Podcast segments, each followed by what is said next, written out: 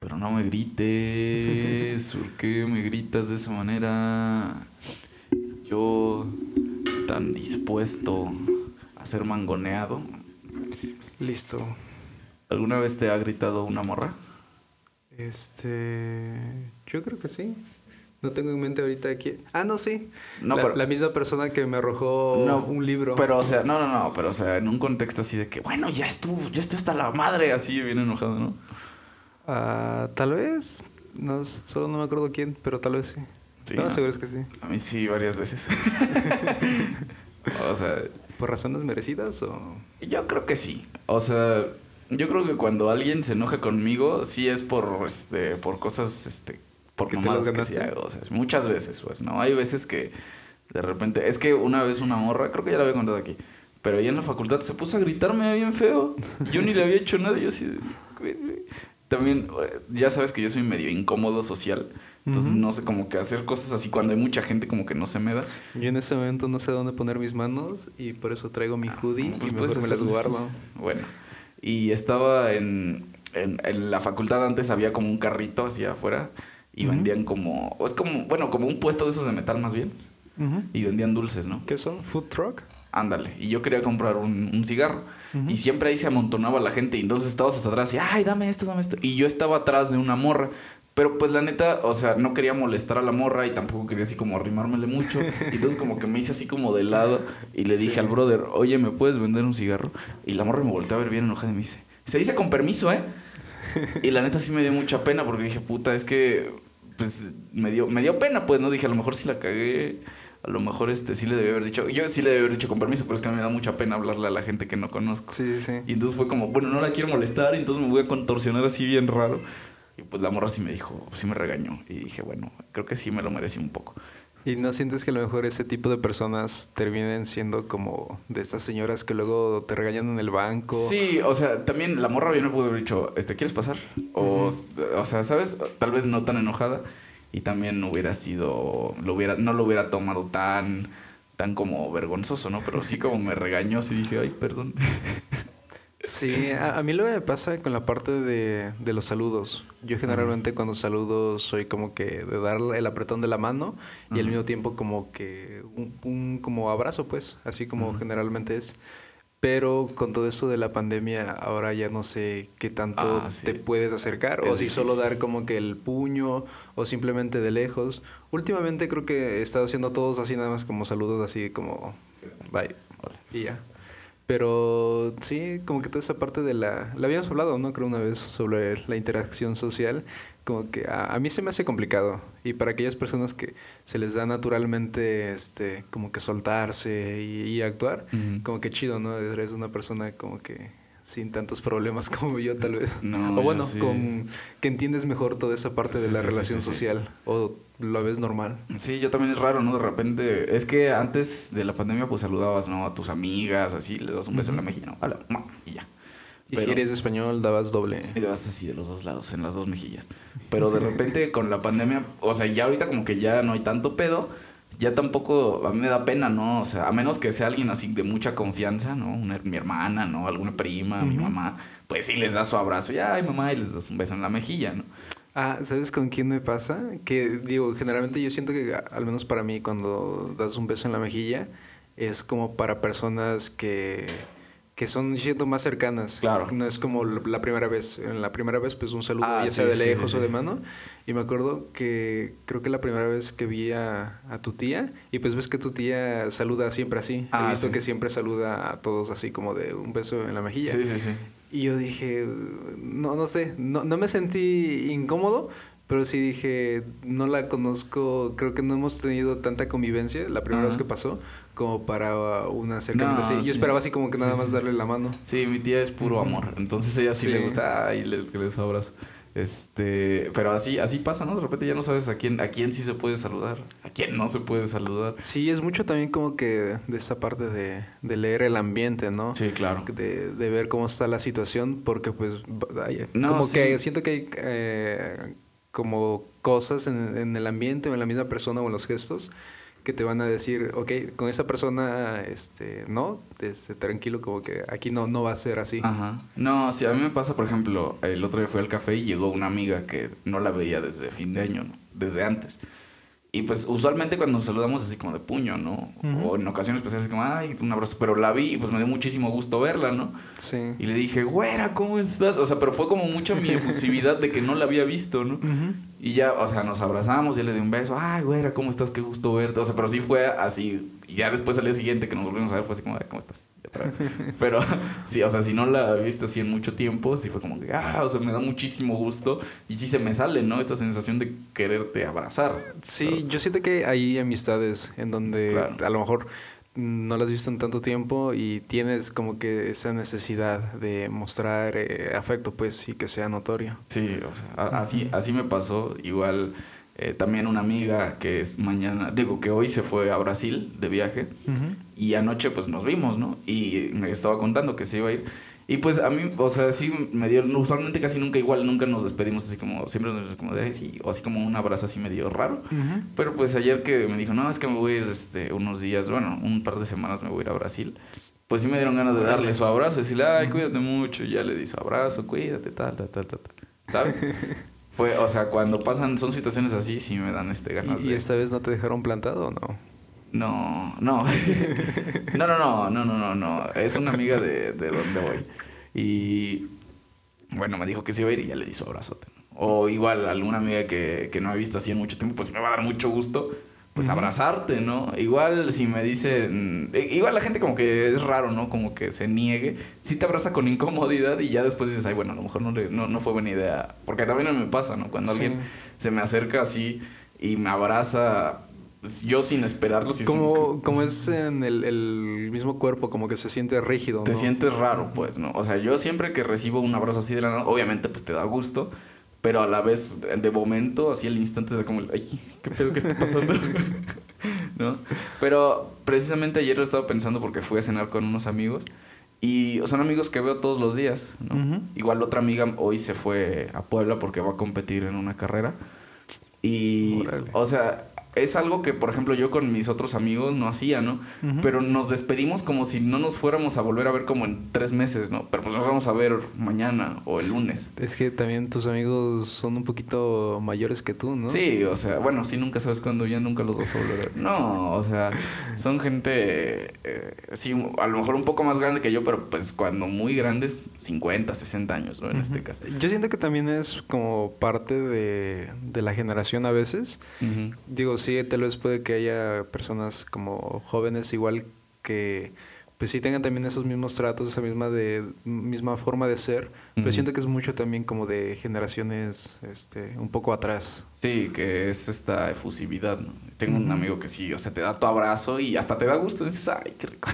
Y se te da tu abrazo y también te da un billete. Y Y... te da un billete, órale, te da tu rimón. No, fíjate que eso sí está raro porque, o sea, yo no estoy, yo no estaba acostumbrado pues a ese tipo de cosas, ¿no? Cuando vas a la universidad y te despides de tus amigos es como, ah, bueno, ahí se ven culeros.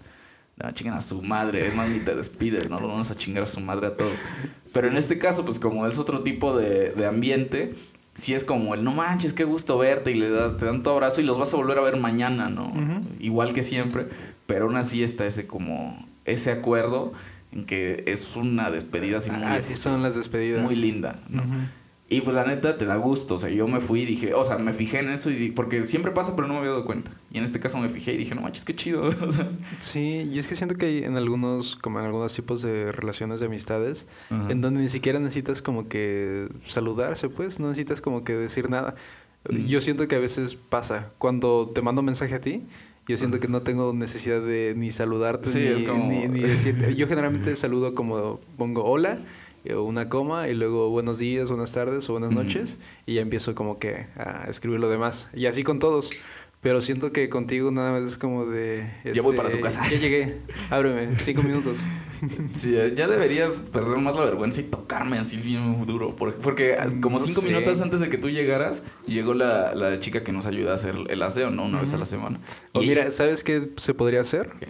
Tendrían que poner un timbre. ¿Un timbre? No, no. pero nos de gusta. esos inalámbricos. Es que ya Es que intentamos. tocan a muchas veces. Intentamos tener timbre y no, o sea, no, no funciona. Y además, en esta casa, o sea, nadie llega así de sorpresa. Todas las Mm. personas que vienen son, o sea, son visitas esperadas, vaya.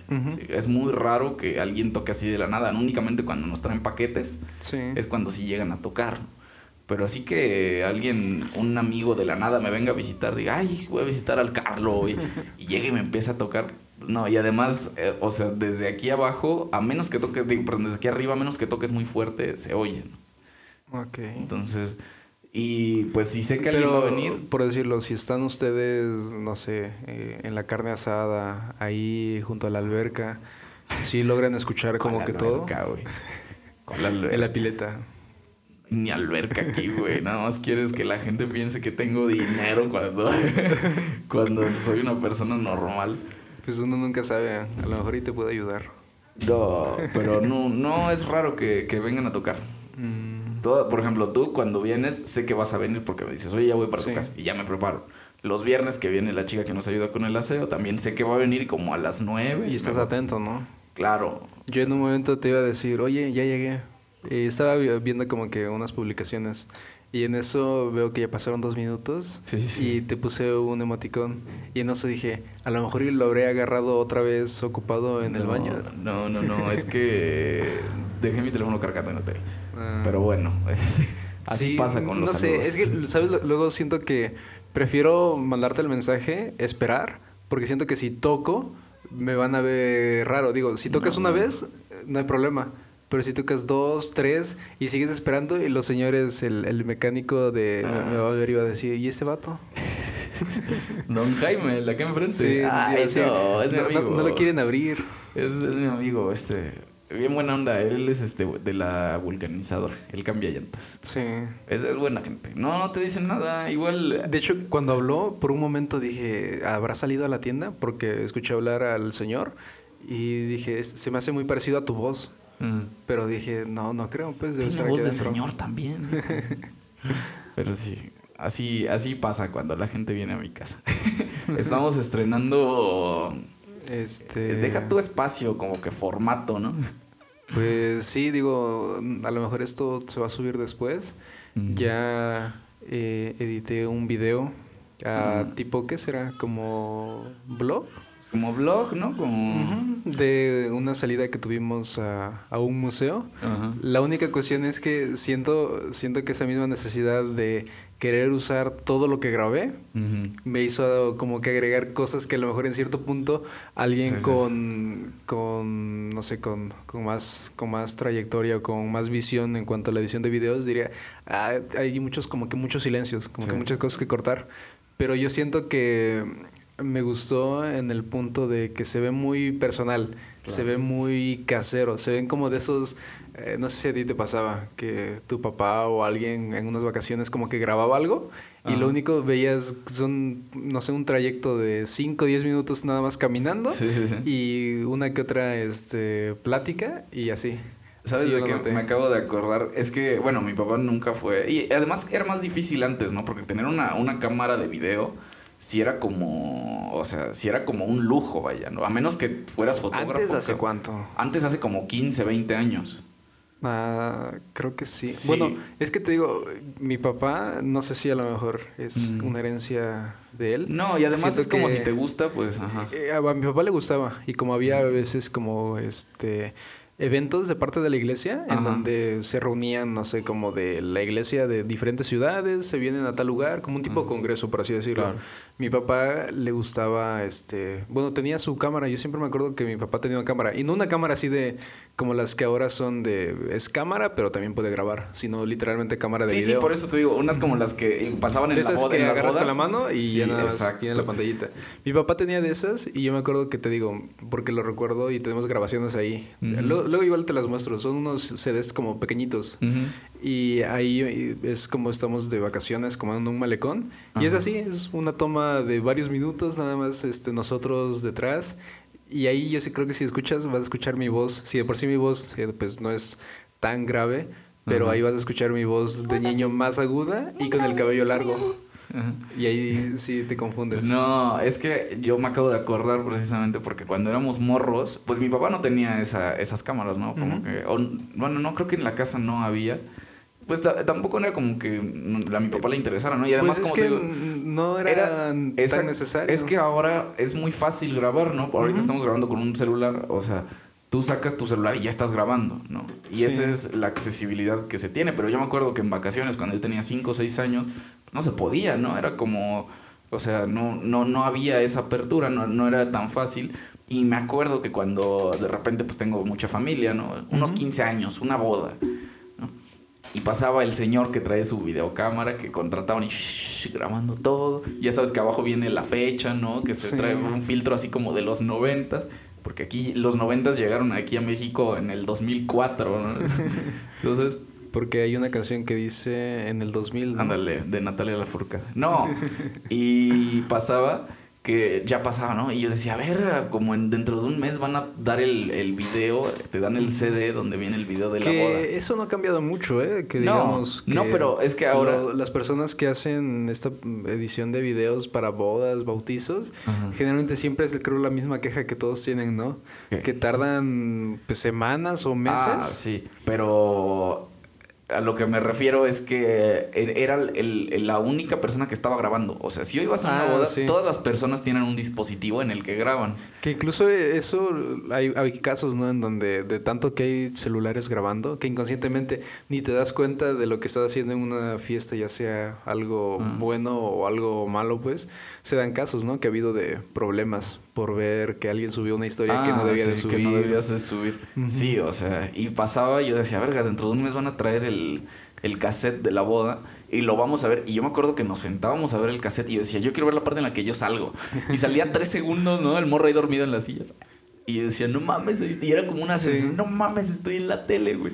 ¿Y no, no crees que luego por eso, creo que en los 15 años o así, dicen un, un saludo para tal Sí, persona, sí, del, del tío tal o algo así? Tu tía Mari y yo que venimos desde Cholula, te queremos dar una felicitación, ¿no? Te queremos Sí. mucho, Brittany y Yesenia. Y tú, ah, no mames. O sea, era esa sensación porque pues no era tan fácil grabar. O sea, no- y por eso ese video sí se ve, ahorita que dices, sí es cierto, ¿no? Es como, pues como en ese tipo de cosas que, ay, vamos a grabar esta pendejada. Y Sí, es como, ah, no, pues está eh, chistoso. volvemos a lo mismo. Toda- creo que todavía no estamos en el en el punto de que esto lo estamos haciendo, como Pero decir, es mo- que no. mostrando un, Sí, sí, sí. un contenido, así como mostrar, querer que esto atraiga gente. Sí, no, es algo más. Más bien ese sí. blog es esto es algo de un día que salimos Ajá. este, queremos simplemente tenerlo ahí como recuerdo. Sí, es que es como si subieras su- el, el video de tu familia, ¿no? Así como... Sí. que- Y, y dices, bueno, pero ¿por qué? Pues bueno, es algo más personal, solo que yo lo, ve, lo vi y dije, no, está cagado, ¿no? Como Sí. de repente vas diciendo mamadas, ¿no? Porque no es un formato en el que, hola amigos, ¿cómo están? No íbamos a ir a otro... Pues Sí, no, güey, porque es la misma, no hay introducción. Exacto. Al no haber una introducción, yo siento que como que no, no sé, no se siente esa, esa que lo estás queriendo compartir directamente Exacto. hacia todos. Si alguien lo ve, qué chido. Pero No, es y más además, que nada no, para nosotros. Yo creo que no, no me siento cómodo yo expresándome así. Ay, es que vinimos. No, es como que, ay, eso- eso a mí no. Siento que no, no quepo, ¿no? Dentro de ese, de ese tipo de cosas. No me hallo. Entonces, sí es como, bueno, si se va a subir esta mamada, pues eso, que se suba. Si no, pues no. Pero Por pues eso lo ves. hay un, este, ¿cómo se llama? Una sección ¿no? en el canal que se llama Boss Off. Ah, en ahí donde ahí sales diciendo este, tus opiniones. Ahí sí, o sea, ahí sí ya es algo que, bueno, esta mamada sí me interesa, ¿no? Esta ya va de- con dedicatoria Con a querer. dedicatoria a, a quejarse de la gente. Pero sí, de hecho, ahí el video del, del museo, sí, este, es, es 30 minutos yo no entendiendo el arte, quejándome. Pero sí entendiendo cómo comerse unos taquitos. Uf, esa, ese, este, ese, ¿cómo se llama? Esa escena, ese corto, vale millones. Es como, ¿cómo decirlo? De esos consejos que se van heredando, ¿no? Uf, claro. secretos, secretos de familia. Eh, ese a mí me lo heredó un tío y desde que me lo pasó ese consejo yo creo que... Pero bueno, si quieres ver ese video, está en el canal de YouTube del podcast. Ahí creo que se llama Visitando el Museo MM, MMAC. Juan Soriano, no sé qué, ¿no? MMAC. Museo Morelense de Arte Contemporáneo. No entiendo el arte, o sea, cuando fue el museo me, me quedó claro que no, definitivamente no entiendo el arte. Bueno, digamos, a lo mejor el significado sí está como que medio, no sé si ambiguo es la palabra, Ujú. pero yo siento que de los- lo mucho que es el arte muy contemporáneo, como que ese al menos entiendes que sí puede ser arte. por lo mismo de, no sé si la escena en donde está como la del embarazo, en donde se ve el personaje de la mujer y como que el vientre así todo desgarrado y como que el bebé por dentro. Digamos, cositas como esas, pues visualmente dices, ah, ok, este, se ve como que la dedicación, se ve lo que se ha hecho, pero si hay otro tipo de artes de esos como muy, pues, muy modernos en donde es una taza de baño sí, rota o así, eso sí yo pues no lo entiendo. Pues es todo, que pues. ya ves que está, estaba en la exposición y sale ahí en el video también que es como, no sé, una madre de electricidad. Ah, Y abajo dice, Tomás es puto.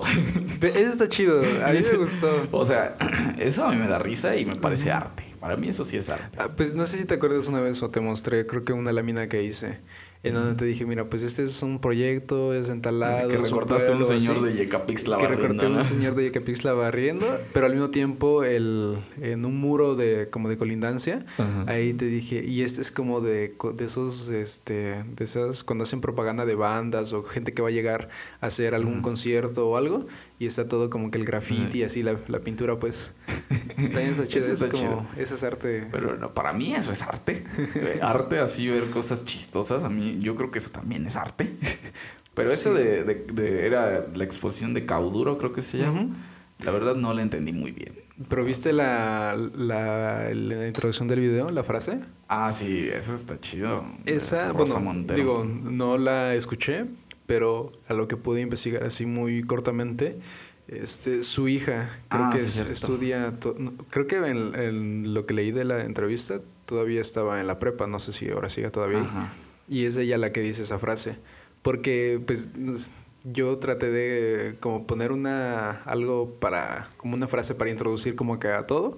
Porque si ves el inicio del video es esta parte donde sales tú ahí como que en una pose muy cinematográfica, entre comillas. Mm. Y ya luego ese, ese zoom y que se ve el ojo que te decía que parece como este de la pintura de Lucifer. Ajá. Sí, sí, sí. Eso fue todo lo que tenía en mente para el video, pero dije, eso no tiene que quedar como que así nada más, que se vea como que una frase o algo que... Una vaya. frase mamadora. Y encontré esa que le habían este, escuchado decir a, a su hija en una Mm. entrevista y ahí venía como que la página, como que la frase que dijo. Y yo pensé que esa frase lo había dicho el, el pintor, pero fue su hija, Elena. Pero bueno, sí, el, el, el museo está chido. Yo creo que si pero le el dieran... personal... Eh, no, si le dieran este. No, porque, o sea, la exposición está chida. Sí, sí está cool. La verdad sí está muy cool. Pero yo creo que también deberían darle otro uso. Porque ves el espacio y está súper bien. O el de arriba, ¿no? El de arriba, o sea, a- a- Ujú. donde entras y arriba, Sí, ahí que está es muy bien. como toda una explanada y no hay nada. Sí, sí, incluso la, la misma biblioteca que está chiquita está súper cool. A mí me encantó. Sí. Yo sí, la verdad sí me darían ganas de regresar, pero pues luego me da hueva, ¿no? No me queda como Eh, muy cerca. Sí, el problema también es que no te de- no hay como un transporte que te deje exactamente este ahí pues eh, cualquier transporte te vas a tener que estar moviendo. Exacto, no, no está tan No es un punto estratégico. O sea, pues. es- sí está céntrico porque sí está súper céntrico. Está justo en, como en- entre la zona que es como del mercado y el centro.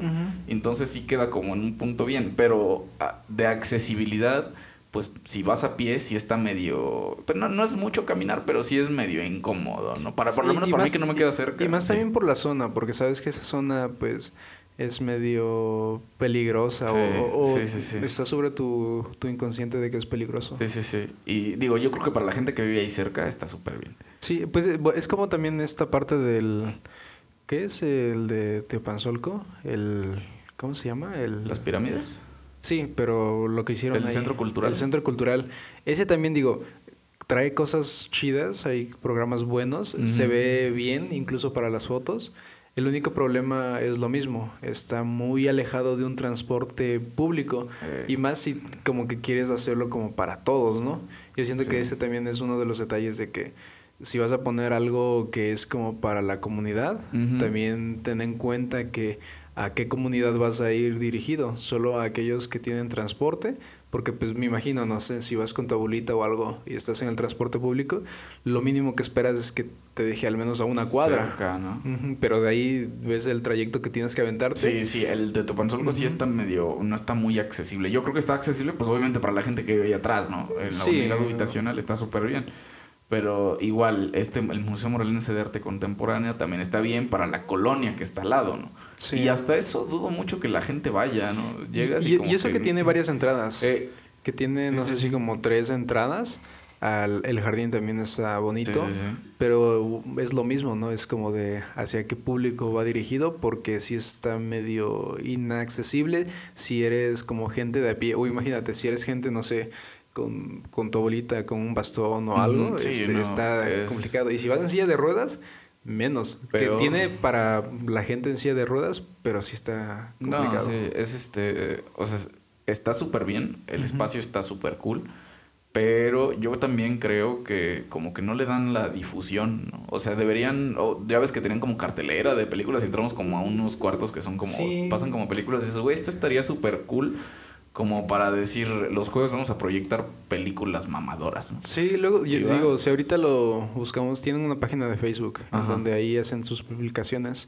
Me imagino que si revisando ahí debe de ser como la programación La de este mes. programación, pero pues aún así eh, dices, o sea, güey, si lo si de verdad le, le dijeran, bueno, vamos a promoverlo chido, yo sí iría sin problemas, ¿no? Y, y te digo, yo no lo conocía el museo, no sé cuántos años tiene, no, no es muy, este, es mm, reciente dentro de lo que tener cabe. unos seis años, a lo Ajá, o sea, tal no, vez. no es un museo ya viejo y la verdad está el, está súper cool, pero pues Sí, también... y si te gusta toda esa parte, como decirlo, de si estudias arte o estudias cualquier cosa relacionada o te interesa, hay demasiados libros. De hecho, toda la biblioteca es exclusivamente ah, de, sí, de libros arte. de arquitectura y de arte y de cine. ¿no? Yo, libros que pues te cuestan, no sé, dos mil o más pesos, es- están ahí y están accesibles y pues, los puedes consultar. Tiene mucho, mucho catálogo. Sí, la biblioteca a mí me encantó porque son como tres pisos, y pero además es como, ¿sabes? Tiene como en medio ahí el, el voladero. El toque y- de y es- madera. Y, está alrededor y es pura madera. Y justo no sé si es donde tú subiste hasta el- la tercera planta,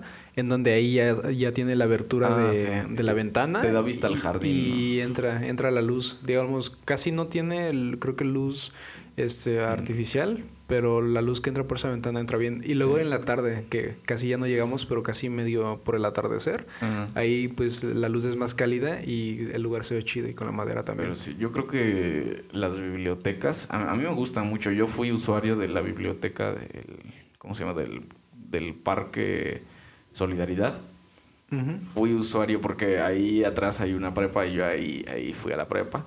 Y, y yo era usuario y a mí me encantaba esa biblioteca porque también es un espacio gigante. O sea, tú entras y tiene espacio abajo. O sea, casi todo es, es un solo piso. ¿sí? Sí. Y no sé si has entrado, pero es un espacio muy grande. Muy, muy, muy, muy Eh, grande. Es este que no sé si apareció en una serie que según estaban en Tijuana y, y era aquí en Morelos. ¿A poco? Sí, Ah, no bueno, sé. ves que tiene como un mural en esa Ajá, parte. sí, sí, tiene. Afuera hay un mural eh, eh, extraordinario que es como de la historia de México. Sí, hay una serie, no sé si es en la de Narcos o en otra, en donde aparece eh, en letras pequeñas abajo, abajo Tijuana. dice Tijuana, pero ves el fondo y sabes que pues no, no es Tijuana, y Tijuana. dice Morelos. Y se ve Zapata, ¿no? Zapata. No, está súper, súper cool. A mí esa biblioteca, digo, yo creo que deberían invertirle al mantenimiento de esa biblioteca, porque la verdad, Sí. yo iba y había gente, o sea, que venía de ahí de la colonia, y o sea, gente mayor, ¿no? Gente de todos, de todo tipo, iban a consultar, ¿no? Tenían, la verdad es que tenían computadoras, pero pues sí dices como, güey, o sea, deberían invertirle a este pedo porque las bibliotecas al final son espacios públicos. Sí, O sea- porque, bueno, aquí está esa, la del Solidaridad. La del Solidaridad, la del Melchor museo, Campo. La del Melchor. La de la universidad. La Y hay otra, creo que había otra en el centro, no sé si todavía existe. y luego pero- te encuentras con el personal que la- a lo mejor no está muy capacitado, como el de la universidad. Sí, o sea, esa siempre es como mi queja con... Porque, a ver, a mí, eh, story time de cómo me corrieron de la biblioteca de... Por segunda vez. De- por si por no has escuchado si los no has otros escuchado. capítulos. Ahora ya se va, va viene la historia real. A ver si me acuerdo. porque si alguien escucha la, cuando la conté y la escucha ahorita, como que va a haber discrepancias, pero es porque no me acuerdo, la verdad, bien cómo fue.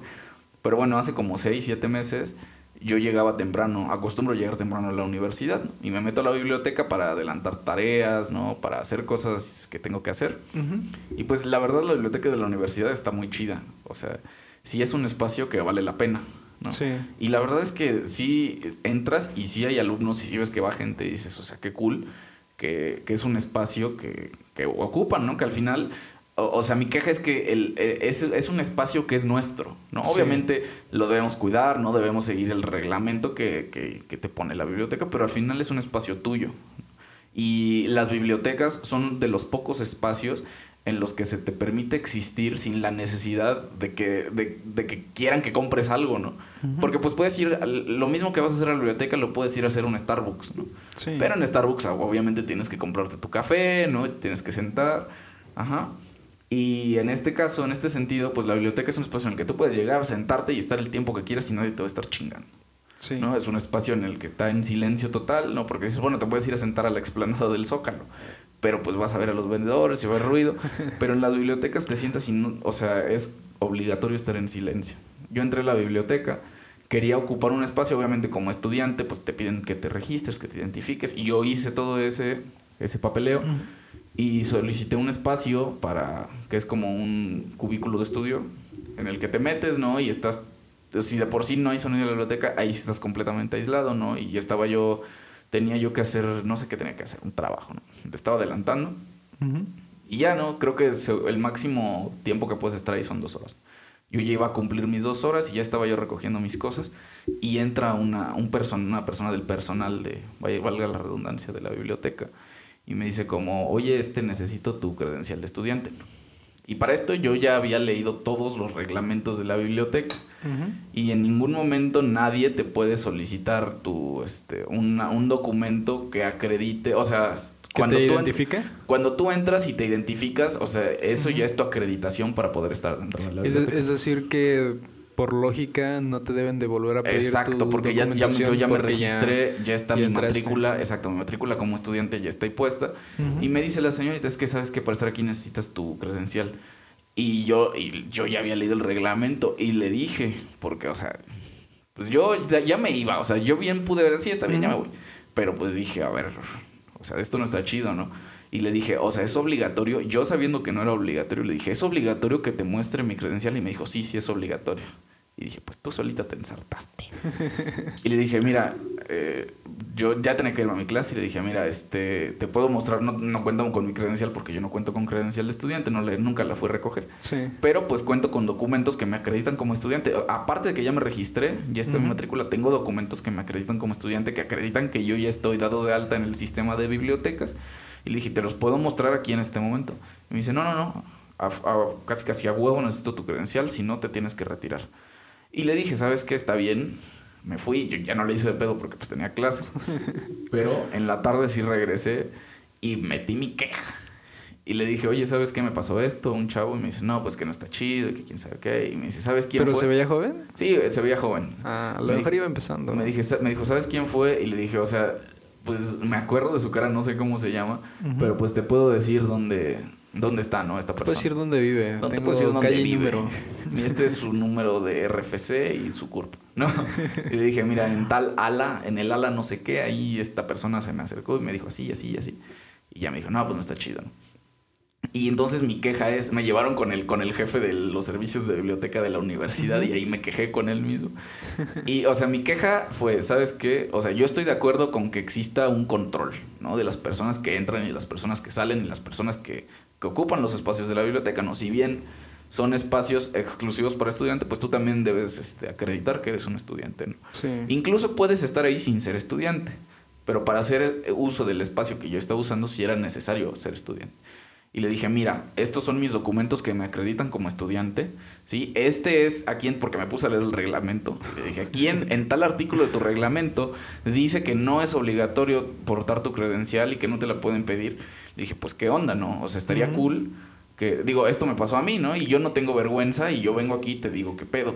Pero imagínate que se lo dices a un muchacho que, pues, que le da pena, ¿no? A una chica, yo, un chavo, a ti, por ejemplo, que te da pena, pues dices, en la puta vida regreso. ¿No? Y entonces la gente deja de ocupar estos espacios públicos que al final pues son nuestros. Sí, que de alguna forma un espacio que es como para, para ti como alumno, para ti como público, este, pues sientes que te lo, te lo están negando o ves como que algo que no te deja. Y tal vez sí, por, la, por, no, por no informarte, por, por no querer reclamar o decir demás, o meterte a lo mejor en problemas. Pues ya dices, ok, aquí no es, tal vez mejor voy a, a un internet o algo, pues. Claro, y o sea, no está cool porque pues la gente deja de ir precisamente por cosas como esa. Ya ves, cuando fuimos al Museo de Morelense de Arte Contemporáneo, te preguntamos ahí en el principio del video, sale, ¿no? Y yo te dije, ¿crees que me dejen pasar sin cubrebocas? Y ahí dice... Ajá, y un policía nos deja pasar y dice, es que es obligatorio cubrebocas. Y le dije, bueno, pues que tendremos que ir hasta el mercado a comprar uno. Y le pregunté, oye, ¿y aquí no venden cubrebocas?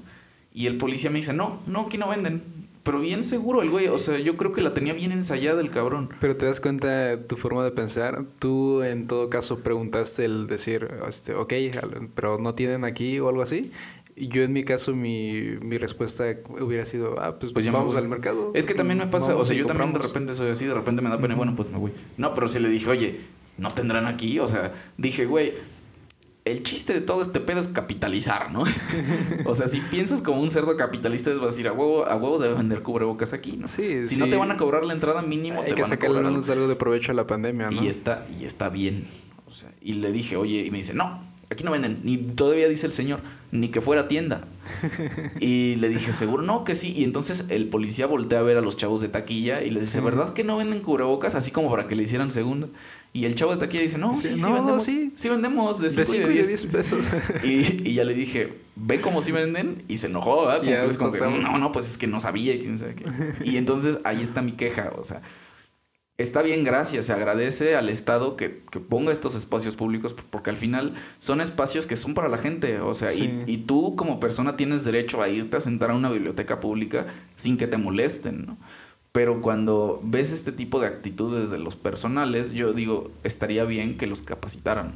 ¿no? ¿Cómo, decirlo? La primera vez que quieres acercarte, no sé, te dio la, las ganas, la curiosidad de querer empezar a leer y ves estas, no sé, estos, como estas trabas para que tú mismo logres el, no sé, el hecho de poder este, estar sentado leyendo un libro en la biblioteca, ya te dices, ok, a lo mejor y y no, como que no, no me gustó la experiencia, pues. Claro, y la gente, ahuyentas a la gente, o sea, y por eso la gente deja de ocupar esos espacios, ¿no? Que también es responsabilidad nuestra este, informarnos sobre el espacio público que vamos a ocupar, sí, también. Y precisamente por eso, pues yo sí me siento y ya ves, cuando entramos a la biblioteca, o sea, ¿cuáles son, cuál es el reglamento, qué se puede y qué no se puede hacer, ¿no? Y ya te explican y dices, ok, ya me diste las reglas del juego, ya puedo yo sentarme a gusto y podemos convivir en paz, ¿no? Pero cuando la gente se extralimita en sus facultades, ¿sí? Es o, cuando incluso ahí la cuestión sería como te, deberían de facilitar las cosas. Digo, si lo único que tú quieres hacer es usar un espacio o usar un servicio que pues sabes que que tienes acceso, pues deberían decir, ah, ok, pues deja pregunto, mira, si quieres, pregunto aquí eh, en ventanilla a ver si te pueden ayudar. Si no, pues ya no, es, tampoco se pide que hagan un milagro por dejarnos pasar en un lugar en donde pues, se necesita un cubrebocas. Exacto, pero bueno.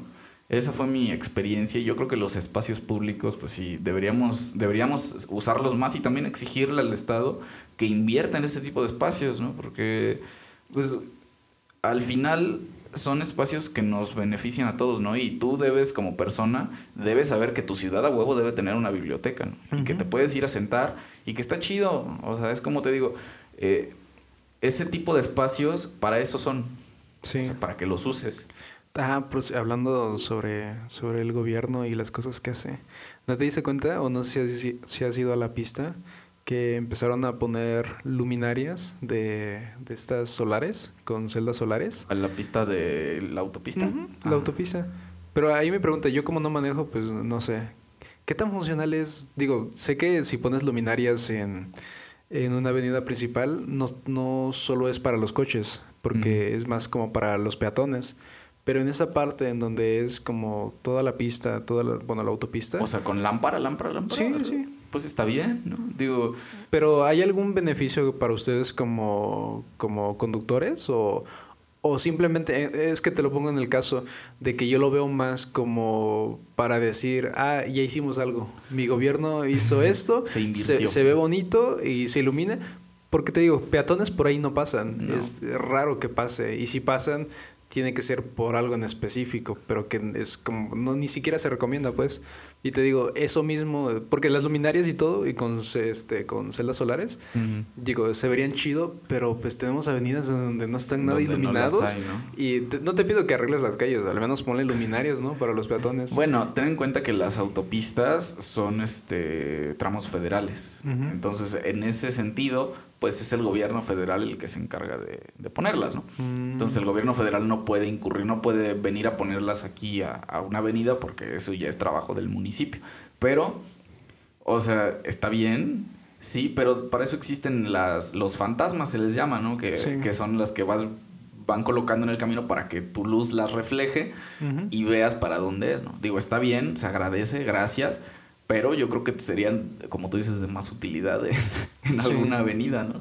Sí, porque, bueno, se ven ahí, se ven, digo, a mi gusto, se ven como que bien, se ven bonitos. Y por lo que hablaba con un amigo, pues llegamos a la conclusión de que, pues, como ya tienen las celdas solares, están las baterías, ya no habría necesidad de como ningún cableado, pues, o algo más, ese trabajo más externo. Pero sí decía, pero sí de verdad les ayuda, porque, pues, a lo mejor y eh, la necesidad que querían cubrir podría ser en otra cosa, pues, ya sea para la misma autopista. Pues puede ser. Pero e, es un desmadre el que trae el municipio con todos los presupuestos. O sea, ya ves el puente que se les cayó, que dice que iba el presidente municipal y su esposa y quién sabe cuántos regidores. Se rompieron su madre en el puente. O sea, tú dices... hacer un comentario bien feo, pero yo quisiera saber de qué marcas eran esas botas. Eh, o sea, eso te voy a decir. O sea, a ver, yo quiero que me digan qué, qué empresa se encargó, cuánto se gastaron en rehabilitar ese sí, puente. Sí, lo hay, creo que lo había visto en. Sí, debe haber alguna página de transparencia. Lo vi en un podcast, no, es cierto, lo vi creo que en un tweet, creo que alguien lo, lo puso, que creo que todo, bueno, no solo el puente, pues, sí, no pero creo que toda la remodelación sí eran unos millones. Te diría más de un millón, sí. Creo que en un millón o dos millones sí costó esa todo lo que hicieron. No sé qué tanto hicieron, porque lo que aquí se, se, destaca mucho es que el puente se cayó, un puente de, de, madera. Sí, de madera. Y, y entonces la gente dice, no, es culpa del güey que se puso a saltar. Tú dices, o sea, ya estaba planeado. No. Y, el otro se quedó así nada más como colgado. El güey que estaba saltando fue el, creo que fue el único que no se cayó, ¿no?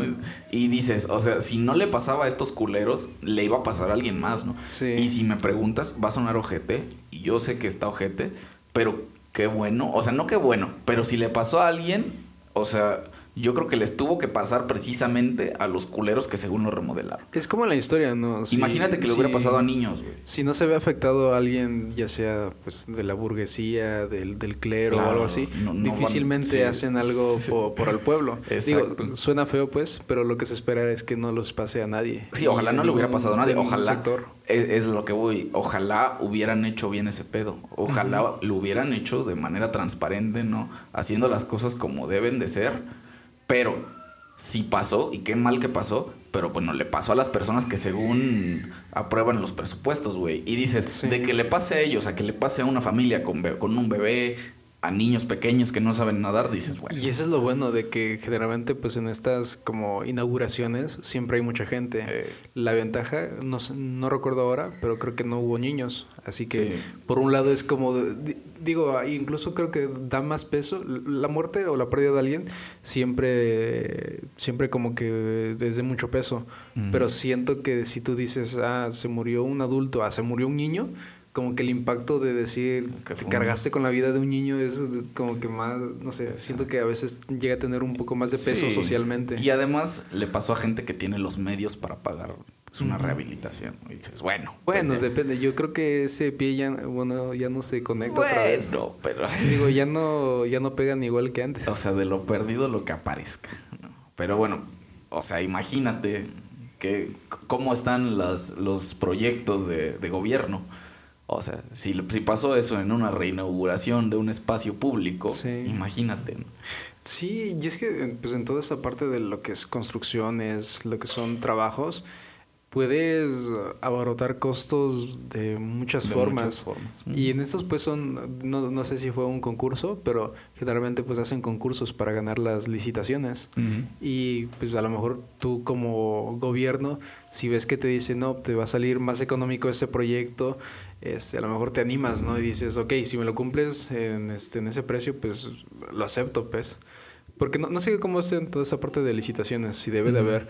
ah, me imagino que a lo mejor sí hay personas que, que den el filtro de calidad de decir, ok, lo que tú me propones tiene sentido. Pues en obras precio, públicas, ¿no? todo". En las oficinas de obras públicas debe. Pero pues está raro. Bueno, no sé, digo, nunca, nunca he trabajado en obras públicas. No sé si vaya a trabajar alguna vez en mi vida. Pero pues es que todo toda esa parte también está, es mucho de, de si ya algún familiar o algún contacto te puede conectar ahí, pues ya. Sí, es este. ah, De hecho, hay un capítulo de Los Simpsons. No, nunca viste un capítulo de Los Simpsons cuando, según quieren remodelar la escuela y contratan a la mafia Ah, y sí. les hacen como unas escaleras de pan. Es- Cuando o sea, les quieren dar, creo que leche y en Es lugar de. leche. Es de rata, Es ¿no? leche de rata, ¿no? Bueno, Y dice, pero me dijiste que iban a ser de perros. es leche de rata. Tú dijiste que iba a ser leche de perros. O sea, Sí. imagínate, los Simpsons ya lo predijeron.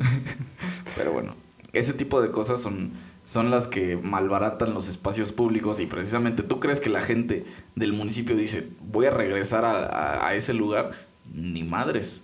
Es lo que te decía, ¿no? Que generalmente, bueno, en, en el video, en el blog se ve, en donde te digo que todo eso de, de las barrancas son espacios que podrían ser muy, como que muy bien usados, ya sea para parques o, o algo, no sé, en donde la gente de- decida ir, en donde la gente se apropie y no solo, bueno, la gente se apropia pues, pero para, para fumar o sí, hacer sí, otras sí, cosas.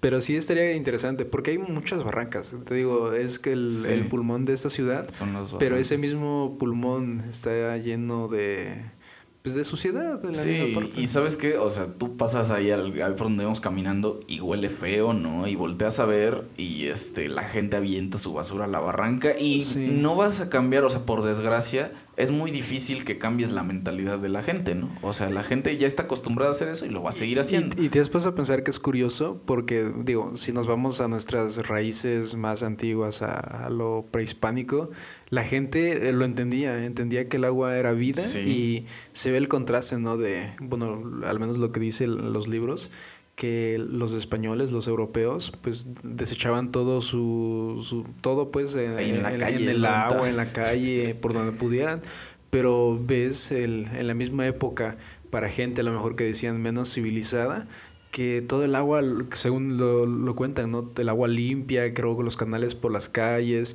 y todos los desechos, pues donde, no recuerdo bien dónde los mandaban, pero pues no tenían problemas Sí, de, de es, esa y es parte. que tú crees que si estuvieran, o sea, si de verdad estuvieran limpias la barra- las barrancas, la gente se atrevería con, con el mismo descaro con el que lo hacen ahorita a tirar basura. O sea, por lo menos yo, o sea, yo siento que sí, pero yo creo... Habría gente, pero sería menos el impacto. Sería no, y además sería más la gente que diría, oye, no mames, güey, ves que la barranca está limpia y tú estás haciendo tus cochinadas, ¿no? Es como en los parques. Yo apenas, ves que el que está ahí, ahí por donde yo vivo, yo generalmente cuando salgo con, con mis perros, siempre llevo mis, en mis bolsas, este, valga la redundancia, bolsas de plástico. Y porque, digo, sé que, eh, bueno, ya sonó la alarma. Este, Este, vamos a cortar aquí un, un momento porque tenemos que, tengo que hacer un encargo. Entonces volvemos en breve. Cortes comercial. Y tú te vas. Bueno, Entonces, ¿qué pasó con tu sistema todo chafa? ¿cuál sistema? Tu sistema de gobierno. Sistema. Ah, bueno. no es cierto. No, ya terminando lo de los espacios públicos.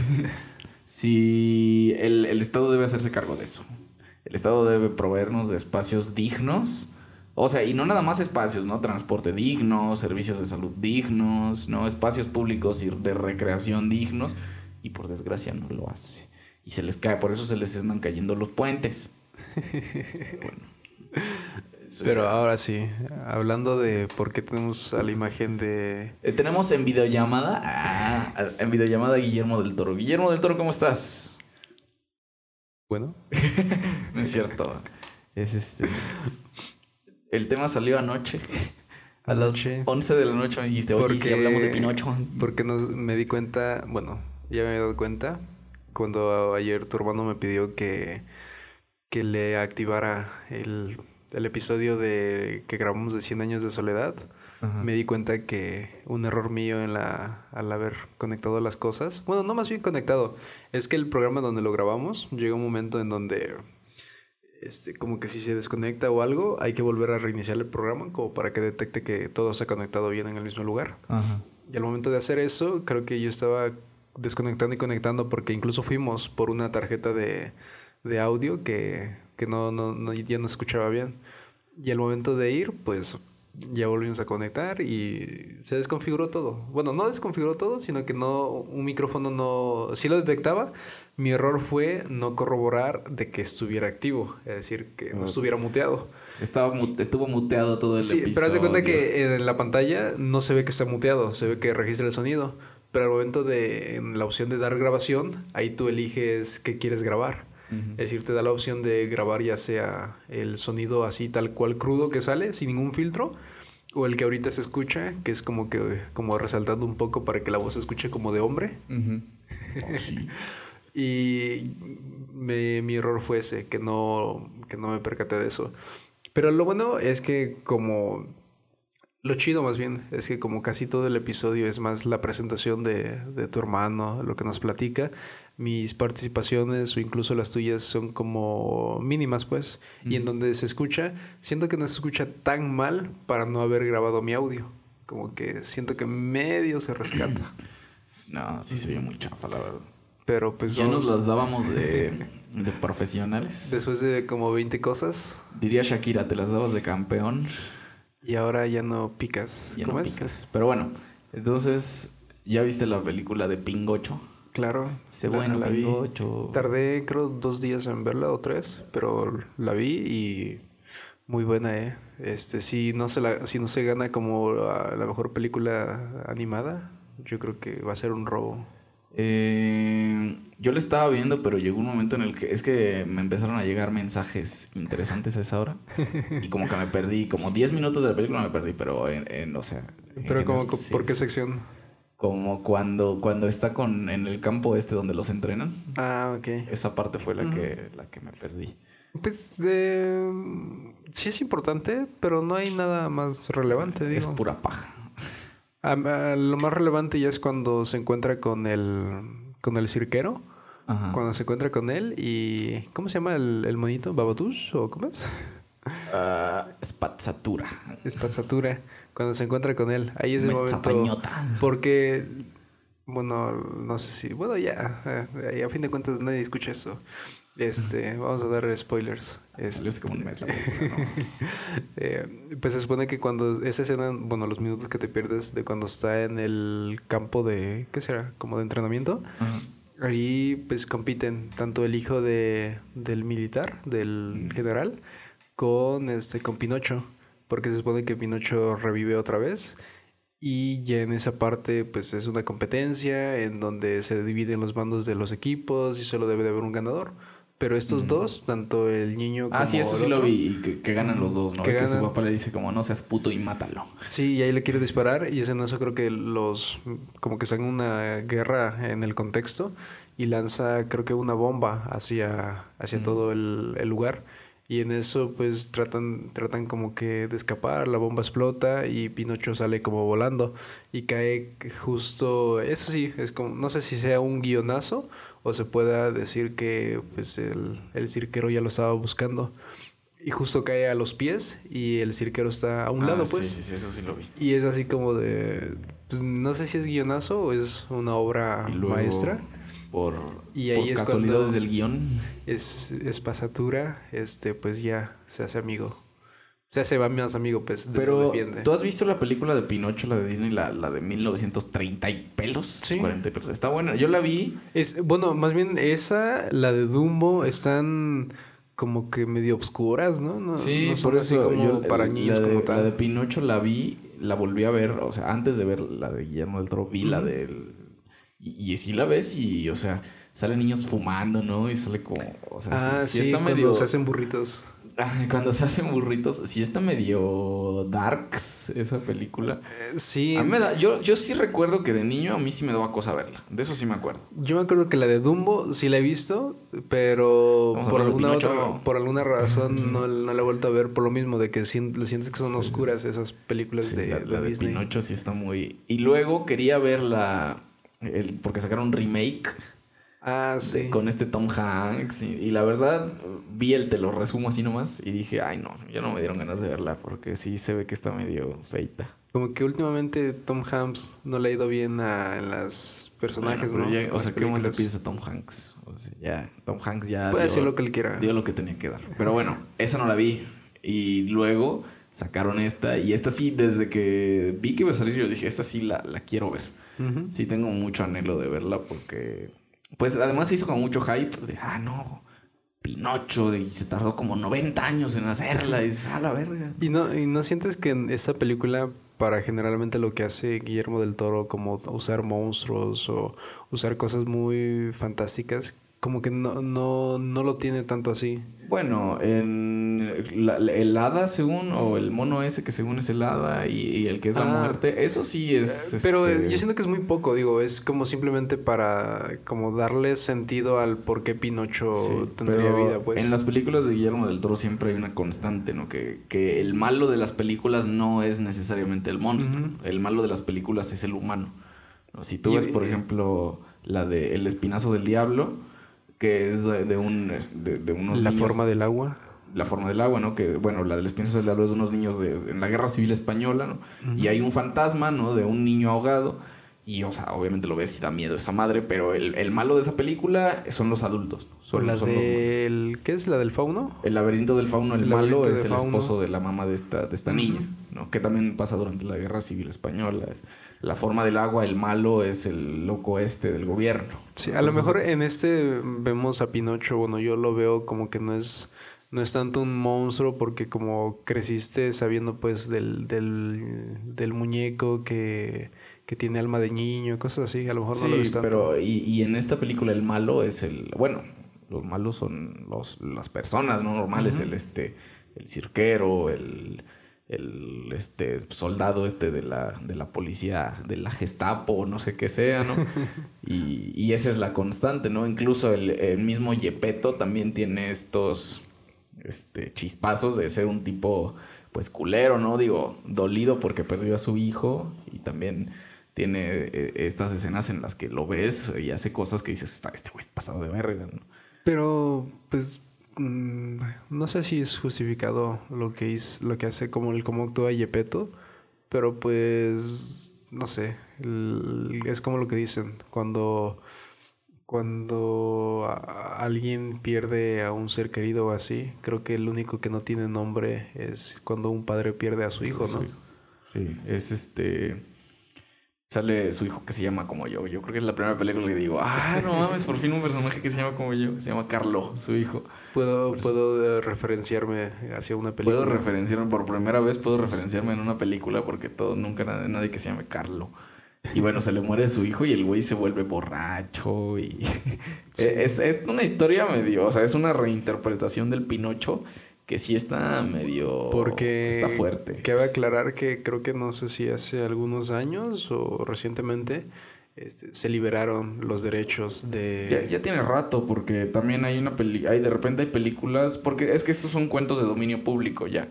¿no? Blancanieves. no, sé si algo había hecho Disney, si como que comprar los derechos o así, pero ves que como que tiene un máximo de, creo que 100 años.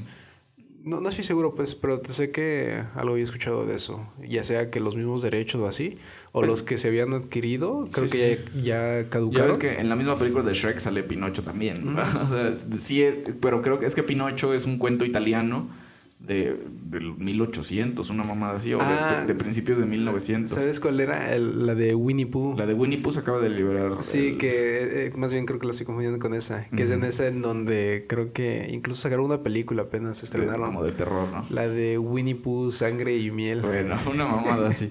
Pero Pinocho, Blancanieves, Rapunzel, este, La Bella Durmiente son cuentos que son de dominio público. Entonces cualquier persona puede hacer una reinterpretación. Casi la mayoría son de estos que los hermanos Los hermanos. eh, no me acuerdo. Los, son alemanes, ¿no? Una mamada así. Grimm. Grimm. Los hermanos Grimm. Bueno, Pinocho es un cuento italiano. Y, y también, o sea, si tú. Yo, yo antes ya había leído, o sea, hace un tiempo, porque la verdad ni me acuerdo. Pero que Pinocho, el Pinocho original, era salía como en tiras de periódico. Mm, Y era también una historia así medio. o sea, que según era para niños, pero también tenía cosas este, duras, ¿no? Y hablaba como de, de suicidio y cosas así medio raras. O sea, el vato que escribió Pinocho ya llegó un momento en el que ya no le gustaba escribir Pinocho y escribía cualquier mamada. ¿no? que era como el Snoopy Underground. Ándale, como el Snoopy Underground. Y bueno, así era este Pinocho, así era Pingocho. Y ahorita que salió la nueva, bueno, una nueva reinterpretación de lo que es este Pinocho, pues a mí se me hace chido. Está interesante porque no es una película de niños como tal. Yo la vi con mi sobrina, pero sí había cosas que yo dije, o sea, no, no cosas fuertes, Le pero... tapé los ojos. No, no, no, pero hay cosas que pues como que niño no vas a entender, ¿no? Como, Mm. como que porque este, que, que, o sea, que tiene que ver el vato enanito ese que le hacen su show, ¿no? Que es este Benito Mussolini. Sí. Que, que tiene Como que ver- referencias muy históricas. Claro, entonces yo digo, o sea, supongo que la disfrutan como niños, la disfrutan, pero como adulto también la, la entiendes más, ¿no? Y te duele más. Que te y- pregunta por qué está Benito Juárez ahí, ¿no? ¿Por qué está Benito Juárez ahí? ¿Sabes que ¿Y Benito por qué, por qué se ve tanto como en la vida real, como un dictador? Ándale, Benito Mussolini era, la mamá de Benito Mussolini era admiradora de Benito Juárez. Y por eso le puso a su hijo Benito, por Benito Juárez. Y, Dato histórico. Y no discrepa tanto del real, ¿no? Sí, era enanito también. Y también Benito Juárez también quería aniquilar También a los muy indígenas. bélico. Sí, Benito Juárez quería aniquilar a los indígenas. Benito Mussolini quería aniquilar a la gente pobre.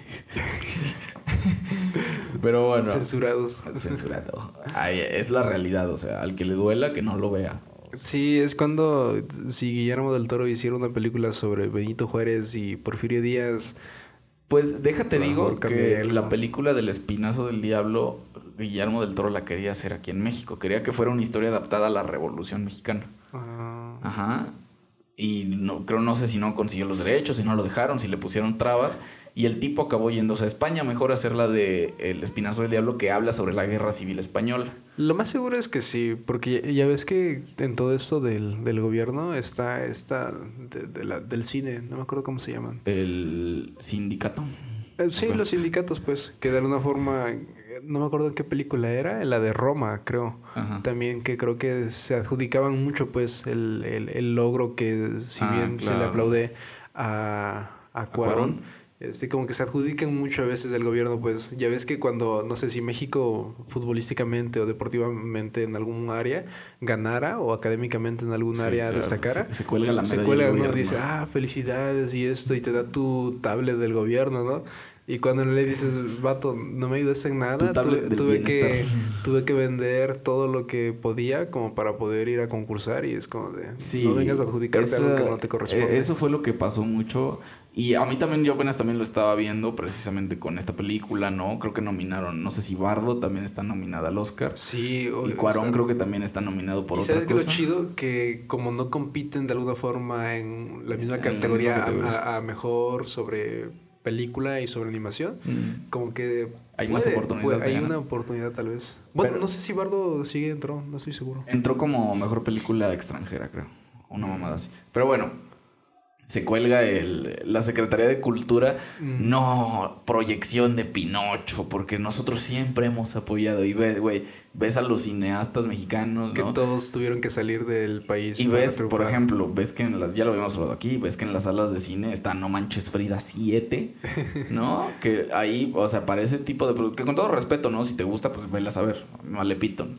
Pero... Yo las he visto cuando vas en el transporte este, Es- te las y vas ponen. viajando, te las ponen. Pero hace cuánto que no ves una película así que tú dices, o sea, anunciada que dices, a la verga, esta se ve rara, la voy a ir a ver, ¿no? Mucho del cine mexicano es como serie B, o sea, son producciones de muy bajo presupuesto y que eh, hay producciones muy buenas, pero pues no se les da el apoyo, ¿no? El, el Sí. Estado como que les vale madres, ¿no? Y ahora, cuando hay personajes como Guillermo del Toro, como Cuarón, como gente que, que son expertos, ¿no? Que, o que sobresalen en ámbitos culturales, pues ya el Estado dice, ah, pues vamos a colgarnos esta medalla porque son orgullosamente mexicanos, cuando Guillermo del Toro lleva más de 20 años viviendo en Estados Unidos porque aquí en México le secuestraron a su papá, ¿no?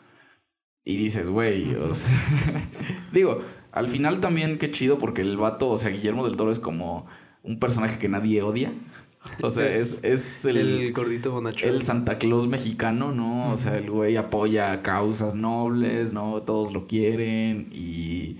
O sea, ve- mírale la cara nada más. O sea, lo ves y, Y, te dan y es que habla, habla muy raza, habla Sí. muy como para sí, la sí. gente, pues, y su manera de expresarse también. Claro, y entonces, o sea, es como la imagen del mexicano que dices, ah, qué chido, o sea, te da gusto que, que le va bien, ¿no? Y el vato, a pesar de que supongo que nunca recibió un apoyo como tal de, de productoras mexicanas, el vato como que le vale madres, ¿no? Como, bueno, pues sí, ya no pasa nada, yo ya hice mi película y se la regalo a México. Sí. Y gran parte de esta película fue grabada en Guadalajara, creo, ¿no? En Y- un estudio de animación. Y es creo también, no sé, este, creo que pues tanto Cuarón como Iñárritu y Del Toro pues están regresando a México, están haciendo producciones aquí en México y pues yo siento a lo mejor después de haber hecho o haber ganado lo que quisieron este, en el extranjero, tal vez me imagino que quieren darle algo a la gente, pues. Sí. No tanto al, al país viéndolo como gobiernos o instituciones, sino simplemente a la gente, pues. Sí, porque, o sea, tú los ves y son cineastas top mundial, o sea, Sí. neta, cualquier película, y, eh, o sea, no, no nada más aquí en México, no en Estados Unidos, sino en el mundo, cualquier Pues película. que fue unas, una- un par de años que todo era mexicano. Sí, sí, Sabías o sea, que entraba uno, alguno de ellos a la premiación y, era automáticamente sí, que o sea, ganara. es calidad, ¿no? Tú ves las películas y casi todas las películas del Toro, de Iñárritu, de Cuarón las y son películas que tienen calidad, ¿no? Sí. Y que al momento de que se anuncia, va a salir la próxima película de este güey, es una película que va a vender, ¿no? Deja tú que esté buena o que vaya a ganar Se premios, vende fácil. Va a vender, ¿no? Como pan caliente. Y la neta está chido, o sea, está muy chido. Y esta película es espectacular. A mí, a mí me encantó. Todo lo que, lo que está alrededor de la tiene un película. mensaje muy bueno. A mí me gustó esa parte cuando está entrando con Pinocho y están reparando la, la cruz donde está Cristo. Ajá. Como que se me hizo interesante esa, eh, no sé, esa metáfora en donde habla por qué le tienen miedo a, a Pinocho y por qué alaban a esta figura que ni siquiera se mueve. Bueno, pues ahí gustó. está, ¿no? Ahí está la crítica de Pinocho. Porque Pinocho también era activista social. No, es este, trae un contexto, o sea, el contexto que le metió la película está interesante. Yo creo que Como que nunca te hubieras Sí, imaginado no una historia imaginado. ambientada como que en la Segunda Guerra Mundial, en Ajá, un sí, contexto sí, sí, sí. similar, como que no. si no, no te lo hubieras imaginado con Pinocho. ¿no? Te lo imaginas más como antigua, ¿no? Así como, no sé, medieval o así tal Sí, vez. sí, sí. Y la verdad está súper bien, ¿eh? Los personajes, este, el Pepe Grillo, que ya no se llama Pepe Grillo, que se llama no sé qué mamada, este, Sebastián, no sé qué mamada, ¿no? Ajá. que es este que es este Iwan McGregor que es un actorazo o sea, yo la yo la vi en español pero me- la, la quiero volver a ver en inglés ¿Qué pasó? ¿Cómo que la viste en español? pues es que la vi con mi sobrina entonces mi sobrina no podía verla en inglés entonces la vimos en español pero en inglés o sea trae un elencazo que dices hola verga o sea es Las este voces están muy Iwan. McGregor el, ah, este Gepetto también no, no sé quién es Gepetto es otro actor muy bueno Yo solo la disfruto, no. Este, no, preguntas. porque este, el, el, el espíritu del bosque es esta Kate Blanchett, o sea, que también es una actriz que dices, a la verga, ¿no? ¿Te imaginas tener ese poder de, de- de- Bueno, ni siquiera a lo mejor poder como tal. Pero de decir, voy a sacar esta película, este, ¿a qué, qué actores quieres? Es que eh, lo dirás de mamada, pero Kate Blanchett, cuando se enteró de que Guillermo del Toro estaba haciendo la de Pinocho, le dijo, oye, no, o sea, me- me- yo quisiera participar. De lo que sea. Y del, ajá, casi casi le dijo de lo que sea. Y le dijo, es que sabes que ya tenemos, o sea, ya está casi toda la producción, ya tenemos a casi todos los personajes.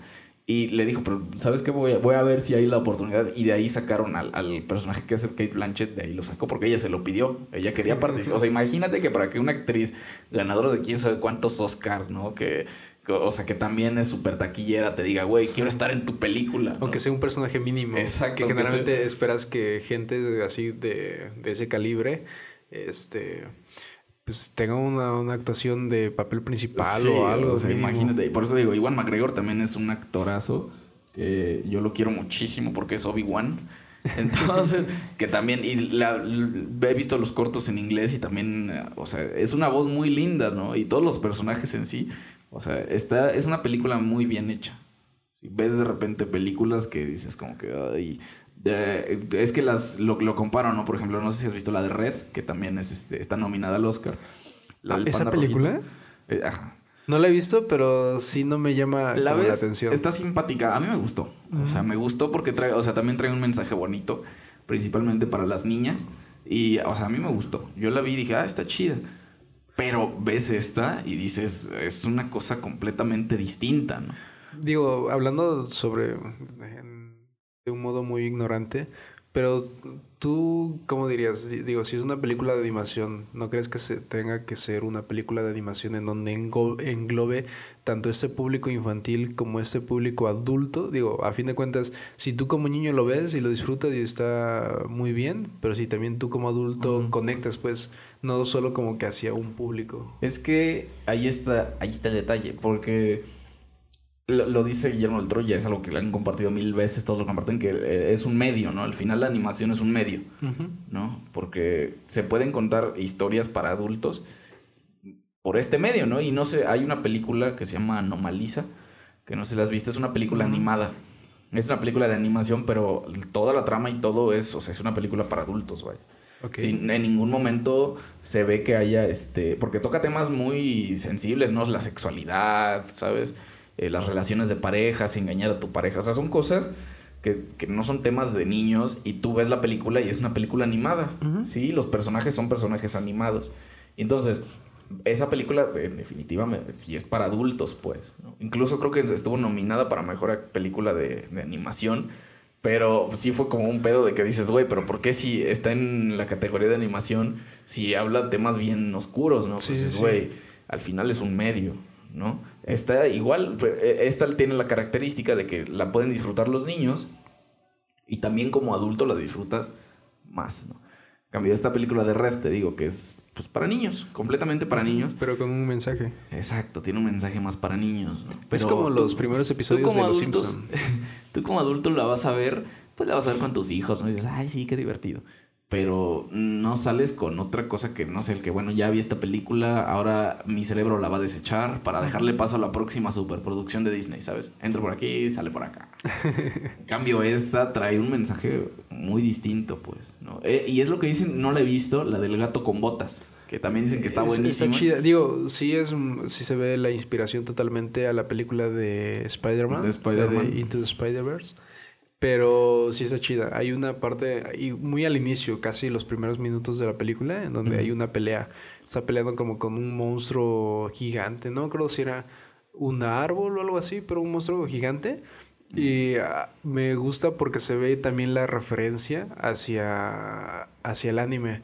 Porque en ese anime de Shingeki no Kyojin, el de Ataque de Titanes. Ya va a empezar con su anime. Ahí hay una escena en donde pues hay una pelea con un, un titán. Es como el titán bestia contra uno de los personajes principales. Y se ve como, por decirlo, ves el 2D, pero de alguna forma te sientes como que dentro por cómo los personajes se mueven. Es decir, es como si el monstruo estuviera gigante aquí en 3D y el, la personita diminuta de un metro cincuenta, porque no es muy alto el personaje, va, este, va peleando y va corriendo como por todo el brazo y se ve como la escena en donde va corriendo por el brazo y como que pues, en el dibujo por los puntos de fuga y todo eso, se ve como no sé, como que muy real, pues como si lo hubieras grabado en, en, la vida real o en 3D, se ve muy inmersivo. Y eso del gato con botas tiene mucho de esto, más aparte de que volvemos a lo mismo, si lo disfrutas como niño, pero también lo, lo puedes disfrutar yo siento como adulto porque te habla mucho de cómo pues el gato de con botas este creo que incluso en el trailer lo dice este pues está en su última vida eh, de las nueve que se supone que tiene como gato y nueve o siete son? creo que son nueve, ¿no? No sé. Bueno, en su última vida y se supone que la muerte lo, lo está acechando. Y es el lobo de, de, los cuentos, pues, que lo está acechando. Y en una de esas se ve como el gato se ha enfrentado como que a diferentes problemas y, y siempre ha tenido la confianza de que como tiene nueve, vidas? más vidas, este, no tiene problema, pero se da cuenta que hace recuentos de daños y está en su última. Y en eso ahí te, te, aparece pues como te da esos detalles en la animación de cómo el gato se eriza cuando ya sabe que está en peligro porque pues no va a haber otra vida más Y es ahí. Y te habla mucho sobre eso, de personas que pasan como estrés postraumático o cosas de ese estilo. Y hay un perrito que es como el perrito de... Es de esos de la calle, pues. Como, como mis perros, así. Este, y se ve como es un perro como de terapia, por así decirlo. Y también el perro tiene una historia, tiene un trasfondo, como que sí. Ok, entonces ahí está, o sea, tú la ves y como niño sabes que la va a disfrutar un niño, pero como adulto tú también la vas a decir, a la verga, si trae un mensaje, o sea. Sí, pues, más aparte pues, que si la animación también es de buena calidad. Es un deleite, igual, esta también es un deleite verla. Eh, es un, yo creo que es eh, un stop motion llevado a otro nivel. Sí, tú puedes ver, por ejemplo, El extraño mundo de Jack, ¿no? Este cadáver de la novia, qué sé yo, este, Winnie, que son películas hechas con este, tipo de animación, ¿no? Que van tomando fotografías y le van cambiando la, forma al muñeco. Y todas las piezas, se ve todo lo artesanal. Sí, o sea, lo ves y desde el momento en que, lo ves sabes que está hecho como con amor, ¿no? Que esto sí le echaron ganas a, hacerlo. La, la, la, luz, la ambientación de la imagen también está, está muy cute. O sea, yo creo que es un 10 redondo. O sea, es una película. Y como en las películas mexicanas, ahí aparece apoyado por el gobierno de tal. Ah, bajo, bajo el artículo no sé qué. Bajo el artículo no sé qué del derechos de autor apoyado por el gobierno de Querétaro. No, por suerte esta no dice, no dice eso. Si no, sí sería muy decepcionante. Pero yo creo que es una gran película. O sea, yo creo que es la animación ya llevada. Y yo creo que también sienta como una vara o como una referencia para decir, ¿sabes qué? Yo creo que a partir de ahora, o sea, no obviamente todas tienen que ser igual a esta, pero ya dice, o sea, ¿sabes qué? La animación no nada más es para niños. Sí. La animación es un medio para no nada más entretener, ¿no? O incluso para el mismo México, ¿no? Me imagino que debe de haber personas como que muy interesadas en toda esa parte de la animación y porque creo que lo más relevante en México en cuanto a animación ha sido toda esa parte de huevo cartoon y aparte creo que la de eh, las leyendas, toda esa ah, parte de, la, la, y todo eso. Como que eso yo siento en cuanto a animación que ahora me recuerde es lo más destacado, lo de huevo cartoon y las leyendas.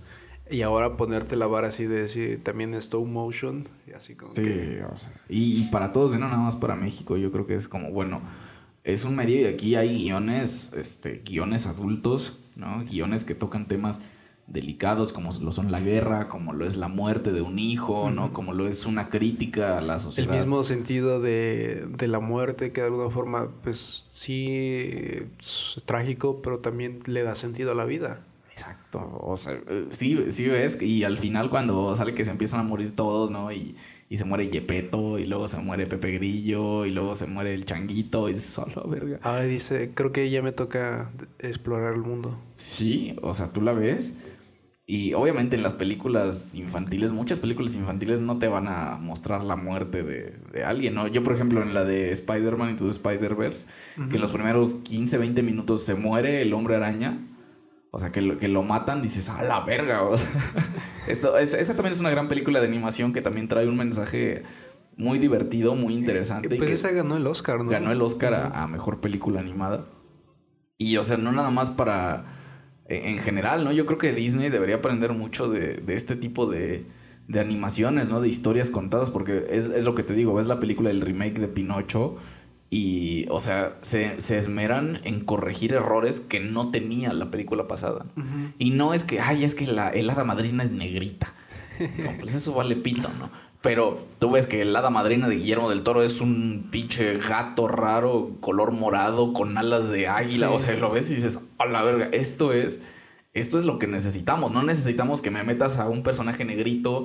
No necesitamos que ahora que los niños no fumen porque eso es malo, ¿no? Es más bien. Es que siento que Disney se preocupa mucho. Si bien en toda esa parte tecnológica, que es decir, que innovar en lo más que claro, es un deleite visual. Pero también en esa parte de, Ay, no, es que hay que ser muy inclusivos porque si hago esto está mal. Ya ves que de por sí tienen sus cláusulas con sus actores. Que si algún actor o algo, por alguna razón, no sé, este lo metieron, no sé, al, a la cárcel. Lo cancelaron en Twitter.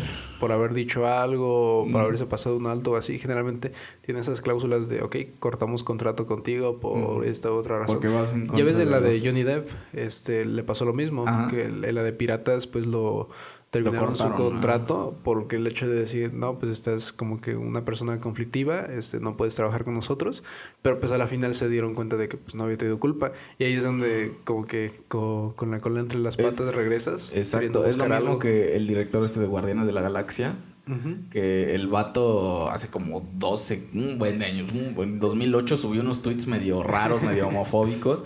Y dices, o sea, está mal, pero también entiendes que era un contexto distinto. Yo no digo que esté bien, ¿no? Pero pues tienes que verlo y tratar de verlo como era en ese momento. Y entonces lo cortan por completo de Guardianes de la Galaxia y se va a hacer la de eh, El Escuadrón Suicida Ujú. 2, que es una película también muy divertida y muy chingona. Y Disney ve, ah, no mames, o sea, se fue con la competencia e hizo algo bien vergas, pues lo queremos de regreso, ¿no? Y ya lo contratan otra vez y dices, güey, entonces ¿para qué lo cancelas, no? Sí, es O que sea- yo siento que ahí debería, bueno, las personas encargadas de, de también discernir esa parte, ok, este, en qué momento fue, en qué contexto fue. Y pues, ah, no sé, así pasa. Es, es lo mismo, bueno, a lo mejor y esto ya es cambiando de, de tema, pero como lo de Dani Alves, ¿no? Que eso, digo, nadie, nadie puede asegurar, bueno, no, no he checado las noticias de si ya cambió, si, si, si, si fue culpable totalmente o no. Pero no sé cómo tú como empresa este, abandonas a tu, a tu empleado o así, automáticamente dices, ok, yo ya no quiero tener problemas, bye. Bueno, es que también debes, bueno, debes saber qué dice tu contrato, ¿no? Porque el comunicado, o sea, Dani Alves se cree, se, se presume que cometió un delito, ¿no? Ujú. Y bueno, yo creo que aquí sí es algo muy, muy, muy sensible, porque eh, un tribunal determinó que las acusaciones tienen este, tintes de verdad. No, no sabemos exactamente qué pasó, no sabemos si, si, si es inocente o si es culpable, pero un tribunal está determinando que puede que sí, entonces tiene que ser sometido a un proceso judicial. Y yo creo, o sea, lo que yo opino, porque un, un vato escribió en este en un comentario, no sale. Dani, eh, Pumas recién rescinde del contrato de Dani Alves, ¿no? Sí. Por razón justificada. Que para mí, una acusación de violación que ya está este, aceptada por, por un tribunal, a mí me parece algo bastante justificado, ¿no? Y un vato pone, Pero, digamos, ah, no entiendo mucho las leyes, pero y no es como en el mismo caso de, de Johnny Depp. pues es que es eso, porque Te digo. Digo, ahora, se cree que es una razón justificada porque está sometido a un proceso judicial. Yo creo que en el caso de Johnny Depp, pues el vato técnicamente sí es una persona conflictiva. O sea, porque el tipo tenía, ten- o tenía o tiene adicciones. Digo, con- se ve más drogas, aires ¿no? o hay un antecedente de que es más conflictivo Claro. este Johnny Depp, este, pero en el caso de Dani Alves digo, si es culpable, pues ok, no lo que tenga que pasar, pero en dado caso, por poner nada más Mm, decir que, que, que fue- fuera inocente. que fuera inocente, que, que le jugaron chueco o algo pasó, ¿no? Este tú ah, no sé, yo siento tú como como empresa es como de Es- lo dejé. Es que también yo creo que como empresa pues te blindas, o sea, estás blindado al 200%, ¿no? Por ejemplo, Pumas, el, el equipo de Pumas al dejar, al rescindir del contrato de Dani Alves, este dice, es una razón justificada porque dentro de la cláusula del contrato dice que si estás, eres sometido a un proceso judicial, vamos a tener el derecho, la capacidad de, re- de rescindir de tu contrato sin problemas, ¿no? Y puede que sea inocente, puede que sea culpable, no lo sabemos, se lo tiene que determinar una Sí. autoridad judicial. Y yo siento que a lo mejor lo estoy viendo más como algo como de entre amigos, ¿no? Que decirlo, si tú te estás en un conflicto así, pues yo me voy a quedar como que hasta el final, ¿no? Ok, este, pase lo que pase, ahí estoy. Si ya de alguna forma resulta, no sé, algo muy trágico así, ok, este, pues, ya ni modo, ¿no? Pero te acompañé hasta el final al Sí, menos. claro, o sea, pero... Pero viéndolo burocráticamente. Exacto, viéndolo burocra- no te es- conviene tener tienes que ser más Y frío, ¿no? además, o sea, yo, yo no soy mucho de decir como que... Este, que a la gente le pasan las cosas por algo, ¿no? Pero, o sea, por ejemplo, en el caso de Johnny Depp, se casó con una mujer sumamente conflictiva, al igual que él. Que estaba, salía con una pareja de, con un actor de telenovelas mexicanas. Imagínate, o sea, imagínate que para salir con un actor de... Nah, imagínate que son dos personas sumamente conflictivas. ¿sí?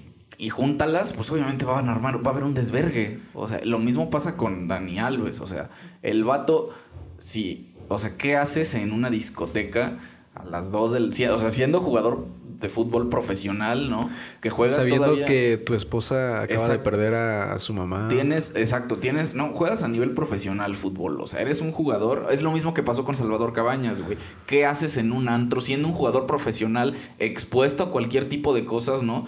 Cosas reales y cosas inventadas, o sea, ¿qué, Y, ¿a dónde y sabiendo, metiendo, sabiendo que tu equipo de fútbol es de los más conflictivos. Exacto. O sea, ¿qué haces ahí, no?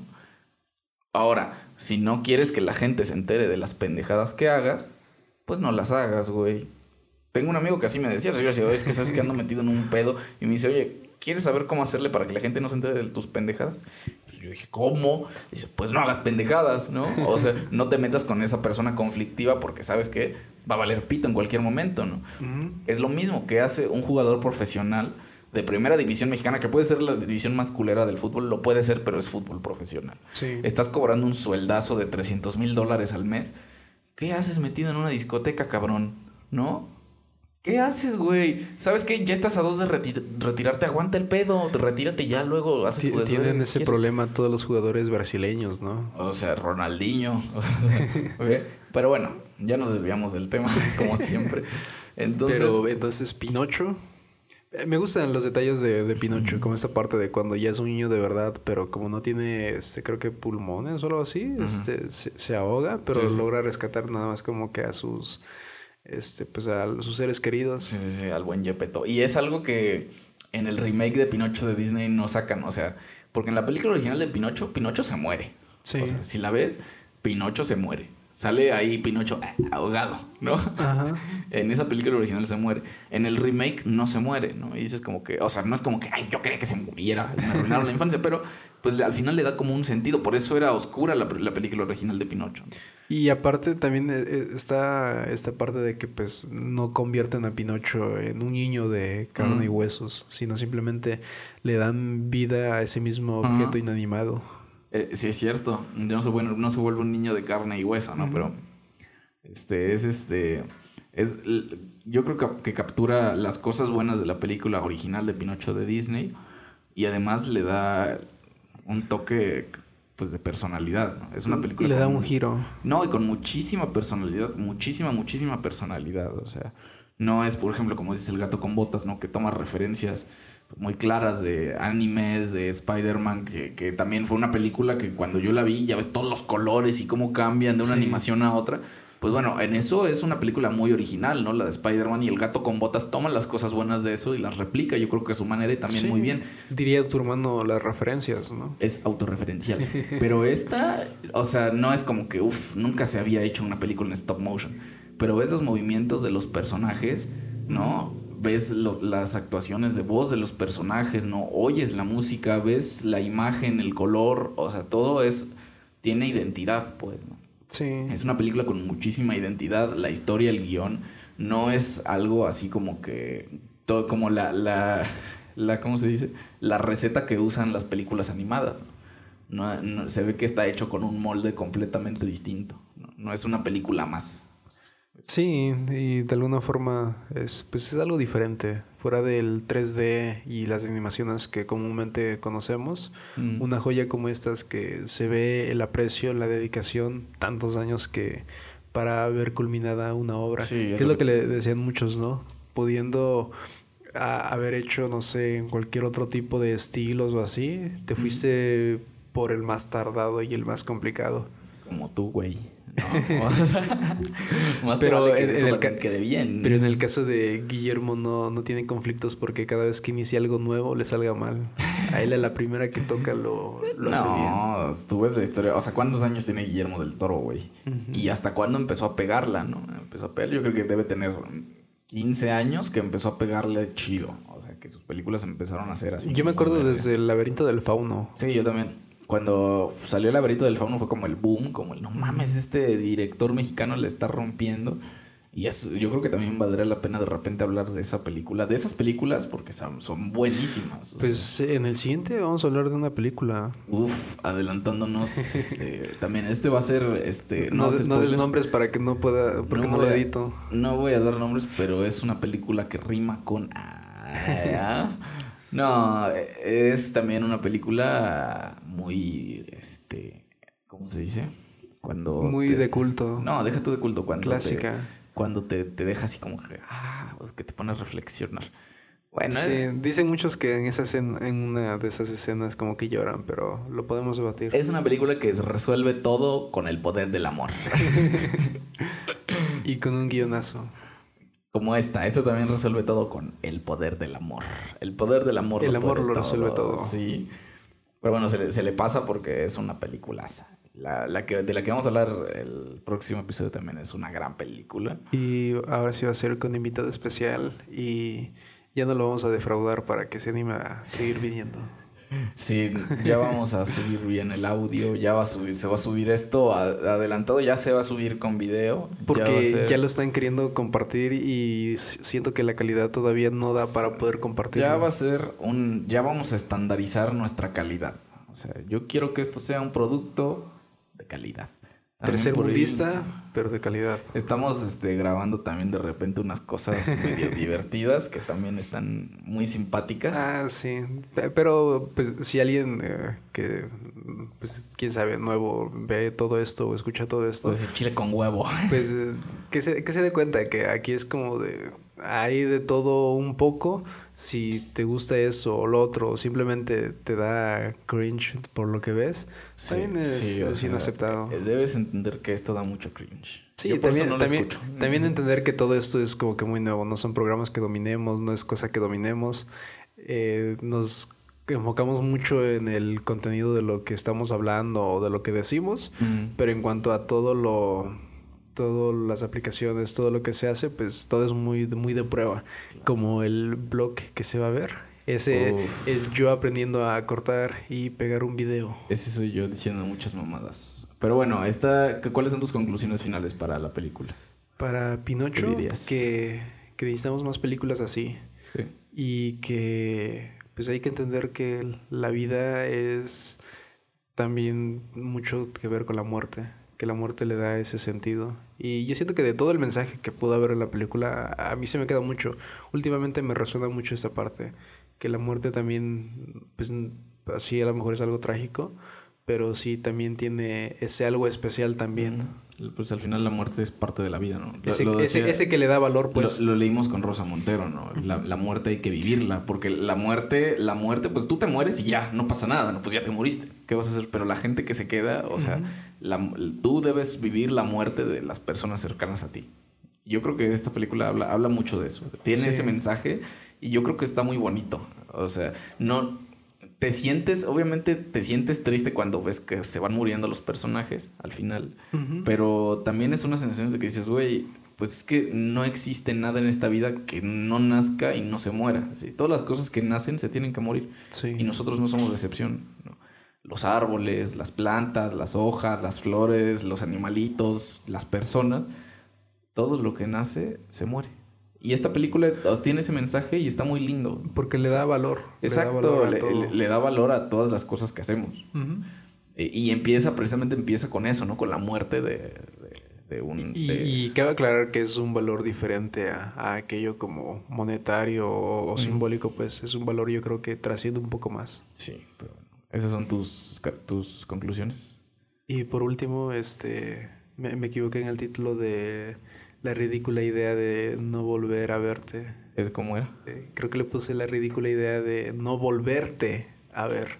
Uy, no, y, cancelado. y me mandaron un mensaje a medianoche. Te regañaron, te regañaron. Este, te equivocaste. Te equivocaste, ya no me vuelvas a invitar a tu podcast. Y yo así de... Y no te has dado cuenta que vio que en el capítulo también... Bueno, o sea, es lo que yo le dije, ¿no? O sea, eso es el, el- el error mínimo. Ese es lo mínimo. Sí, o sea, lo que pasa en ese capítulo sí está hardcore. No lo escuché. La verdad, a mí sí me da un poco de cringe. Y, y no lo compartan también, porque si no, no van a ser invitados. No es cierto. No es Eh, cierto. Pero bueno, este, yo creo que es una gran película. Yo sí la voy a volver a ver próximamente. Pero ahorita no, porque si no la, si la veo me pongo a llorar. Sí, y está tardadita. Eh, sí, está tardita y además está muy triste. O sea, si yo sí la veo ahorita me voy a poner a llorar y hoy no tengo ganas de llorar. Así que yo sí la voy a volver a ver. Tienes pendiente otra película en la que tienes que llorar. Ah, bueno, tenemos pendiente otra película con la que también. Ah, no, esa con esa ya no lloro. Porque es la de la risa en vacaciones. que también está muy triste. Pero bueno, yo creo que ya podemos ir cerrando. Vale. Con esto, Es- espero que quede bien todo. Espero que, que cuando esté, esté editando esto no haya ningún este pero. Cuando ya veas que se esté subiendo y veas que todo es el mismo fondo de negro. Esperemos que quede bien. Va a quedar bien, confío. Vale, Pues, pues. bueno, ahí te ves. Bye. Bye.